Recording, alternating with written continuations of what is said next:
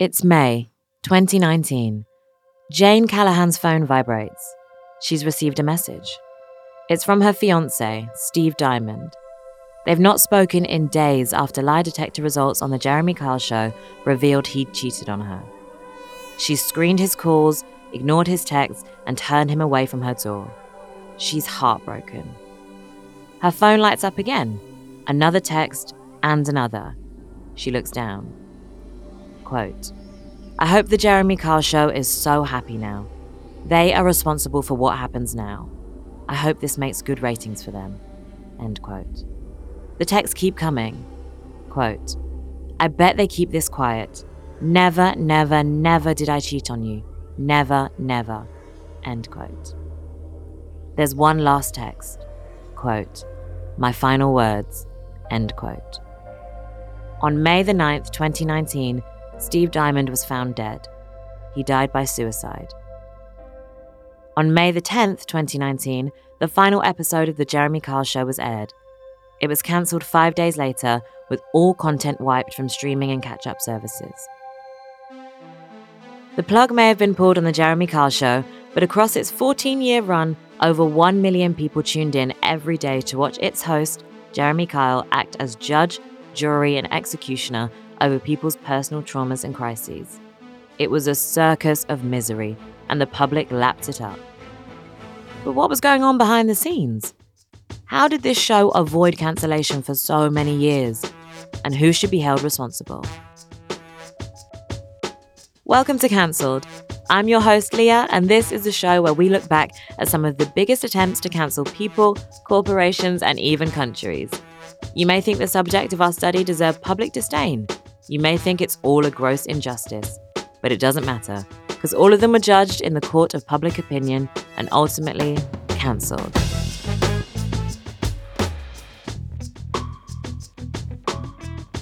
Do you ever wonder how celebrities order food? Like, is Sarah Paulson a Diet Coke or a regular Coke girlie? Some peasant Coke? No. Or how does Sofia Vergara order a pizza? No, no, no tomatoes. I cannot eat tomatoes. tomatoes? Yes. Are you cool with mushrooms? Not really. If these are the details you need, and I know you do, I have the podcast for you. I'm Jesse Tyler Ferguson, and on my podcast, Dinners on Me, I take some notable friends of mine out to dinners in Los Angeles and New York City. Listen wherever you get your podcasts. That thing was delicious. The Jeremy Kyle Show was the UK's answer to The Jerry Springer Show. It was a daytime talk show described by ITV bosses as, quote, a conflict resolution programme on neutral territory with the offer of counselling, mediation, and support following their appearances, end quote. Watching the show, it's hard to see the tense environment as neutral territory, with host Jeremy Kyle provoking, berating, and arguing with his guests. He was abrasive and at times abusive often siding with one person over another, foregoing neutrality in favour of combat. The Jeremy Kyle show was a blood sport. No guest came away unscathed from its gladiatorial arena. He was seen to be saying things that were on everyone's mind, a popular quality in reality television. Just look at Piers Morgan, for example. Oversimplifying the many reasons for social class divides, the Jeremy Kyle Show presented a palatably unpalatable version of working class people, which was eagerly lapped up by its audiences. The show's participants, typically portrayed as lazy, self centered, and irresponsible, deserved this particular brand of tough love because they were clearly unable to help themselves, right? Kyle's approach furthered this narrative. By taking a clear side in the disputes, he broke it down into a digestible format good versus bad. Audiences were encouraged to empathize with the worthy, grateful victim who wished to transcend the trappings of their class and to loathe the aggressor who was holding them back. The show lasted the test of time because it showed viewers what they wanted to see. Setting aside the complex issues which create class divides in the first place, the Jeremy Kyle show made it simple. It's us and it's them. Some who applied for the show didn't know what they were getting into, but many went in with their eyes wide open. What did they get out of it? Well, in exchange for airing their dirty laundry in public, most participants were offered access to services they believed they desperately needed family counselling, rehabilitation centres, mediation, therapy, DNA and drug tests, and lie detectors were all on the table. All they had to do was spend a few hours with Jeremy Kyle. Producers would trawl tabloids for suitable stories, and each episode of the program would end with a little title card with a hotline number for people to call in for the chance to be on the show. Next came what producers called the cell. Eight teams of producers worked long hours, often without sleep, to generate explosive content for the show. It was alleged that the working environment was toxic and precarious. Those who failed to find guests or brought in underwhelming stories were at risk of losing their jobs without notice. Producers were said to badger people until they gave in, sometimes implying that participants were in direct competition with each other for limited aftercare slots. They'd tell people it was now or never and that the offer of the support could be withdrawn. While participants were screened for mental health issues, producers would skirt around illness or fudge the answers to ensure they made it onto the show. Guests were purposefully manipulated in order to drive their desperation to be on the show, as well as to encourage them to exaggerate potential conflict. The line between spoken and unspoken was intentionally blurred to ensure explosive storylines made the cut. After filming, each episode was graded by the chief executives from A to D.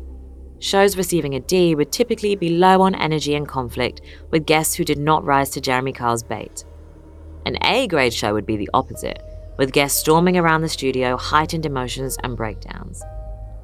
Each episode's score would put on a leaderboard with prizes for those who consistently averaged high grades and the threat of unemployment for those who skirted the bottom of the board. This culture fed directly into the treatment of contestants. With the goal of creating conflict, producers learned which buttons to press to rile participants up to breaking point. While ITV claimed that, quote, Guests were not deliberately agitated before appearing, end quote. It is clear that this was not the culture on the ground. Many participants recall being separated from their partners or families prior to the show, with producers winding them up by playing on their fears and suspicions before reuniting them on camera, beneath Jeremy's disparaging gaze. In 2007, David Staniforth was convicted of assault after appearing on an unaired episode of the show to discuss the impact of his wife having an affair with their lodger. Having been separated from his wife and riled up by both producers and Jeremy Kyle, Staniforth physically confronted his rival and headbutted him, leaving him with blood pouring out of his nose. Speaking at his trial, the judge explained his decision to spare him from jail, saying, quote, The people responsible for this, namely the producers, should, in my opinion, be in the dock with you. End quote. He continued to describe the show as, quote, a human form of bear baiting which goes under the guise of entertainment. End quote. Staniforth was left with a permanent criminal record, he lost his job, his home was repossessed, and he was left with permanent mental health issues.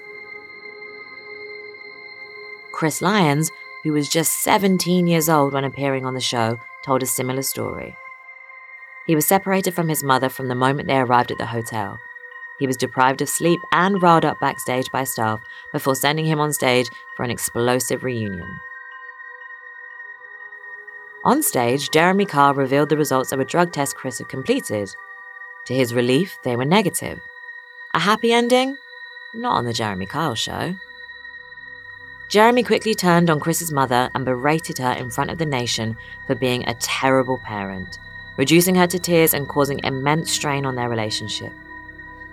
Chris later told reporters that the experience had, quote, ruined his life. Also admitting that the test results were false as he'd taken drugs just two days prior to his appearance. It wasn't just the drug tests that were unreliable.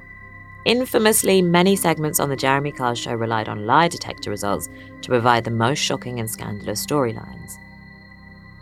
While ITV bosses claim that participants were always aware that these tests were not completely foolproof, producers that worked on the show say that this was not the whole truth, arguing that guests were regularly misled. Some producers told participants they were 97 or 99% accurate, and others suggested that they were, quote, almost always right, end quote. In reality, this is a highly contested area, Experts place the polygraph test used by the Jeremy Kyle show as being between 60 and 70% effective, though many others discount them entirely. Many believed that these test results would resolve their issues, providing simple truth in complicated situations. Instead, relationships and lives were ruined on the basis of what would make television gold. This television gold came with the cost of countless lives. After each death by suicide, ITV released various statements which all riffed on the same idea. The participants knew what they were signing up for. But how could they, when producers actively misled, manipulated, and mistreated them? While ITV claimed that, quote, the Jeremy Kyle show has significant and detailed duty of care processes in place for contributors pre, during, and post show, end quote, few participants praised the care they received. That is, if they received any at all. The standard aftercare offered to guests is placed by both producers and participants as four sessions of therapy. The quality of this therapy varied wildly, with young producers tasked with Googling therapists local to the participants with little regard for their reputation or areas of expertise. The lucky ones received more specialist care for their issues they'd revealed on the show, but there was little aftercare for the trauma that they endured from their participation. Participants recall feeling humiliated, abandoned, and hung out to dry by their episodes, which would continue to air through reruns. At best, the fabled Jeremy Kyle show aftercare was basic. At worst, it was non existent. Knowing what we know now, we can see the catastrophic failures in care and judgment that led to Steve Dymond dying by suicide. He had gone on the show to prove to his fiancée Jane that he hadn't cheated. He was so desperate to take the lie detector test that he had returned his antidepressant medication to his doctor, asking him for a letter declaring him fit to film as it was, quote, a matter of life and death. End quote. Producers saw the opportunity for a dramatic storyline. They were aware of his history of mental health issues, as was Jeremy Kyle himself. They also knew he'd stopped taking his medication in order to be part of the show. Before filming, Steve and Jane were kept separate. Producers fired them up, instilling hope in Steve that he could vindicate himself and start a new life with Jane. Steve and Jane reunited on stage, where Jeremy Kyle opened the envelope containing the lie detector results. He'd failed. Within minutes, Jeremy Kyle was in his face yelling that he was, quote, a failure and a serial liar and that he wouldn't trust him with a chocolate button, end quote. When Steve tried desperately to defend himself, Jeremy Kyle asked, quote, Do you want a shovel? End quote. Steve was overwhelmed to the point of collapsing, but he was continually being heckled by Jeremy Kyle and his hyped up crowd. He made for a side door to escape, but it was locked. On his hands and knees, he wept. After filming, he was sent home in a taxi. A producer sent a text to their WhatsApp group saying, quote, Just so you know, he's still crying. He just said he wishes he was dead. End quote. Another producer described the day's filming as, quote, one of the best shows they'd produced. End quote. Nine months later, the producer who booked Steve Dymond also died by suicide. The episode has never been aired. Steve Dymond's case tragically exemplified the multiple failings in the Jeremy Kyle show. It's hard to argue by any stretch that the program's cancellation was not overdue, but it's also hard to see its wider impact, if any. Recently, ITV have issued a lengthy statement defending the show's selection and care processes and have noted that until the inquest concludes, it would be inappropriate to comment further. Jeremy Kyle was reportedly, quote, devastated, end quote, by his show's cancellation, later revealing that he was diagnosed with an anxiety disorder in its aftermath. He claimed to have been scapegoated by the media and vowed to fight back against, quote, everybody who has thrown their toys out of the pram, end quote. The ongoing coroner's inquest into the events of May 2019 has confirmed Kyle as an interested party, stating that he, quote, may have caused or contributed to, end quote, Steve Dymond's death. Kyle has signed with a new management company and now hosts a primetime radio show. The central, unresolvable problem with reality TV is that the promised land on the other side of whichever television program is a lottery. Some may win, some may lose, and the trials and tribulations people go through to get there are seldom worth it. It's now three years since Steve Dymond died, and we end this episode without an ending. The inquest into his death rumbles on, as does the reality TV machine, seemingly unmoved. When asked how she feels now, Steve's ex fiancee Jane thinks for a moment. Quote, I don't hate Jeremy Kyle and I don't blame him. I can't put the blame on someone else when I feel partly to blame myself. End quote. Who should be held accountable? The insidious culture of reality television drove producers, participants, and the public to act in dark, complex ways. What we can say, though, is that nobody was or is blameless.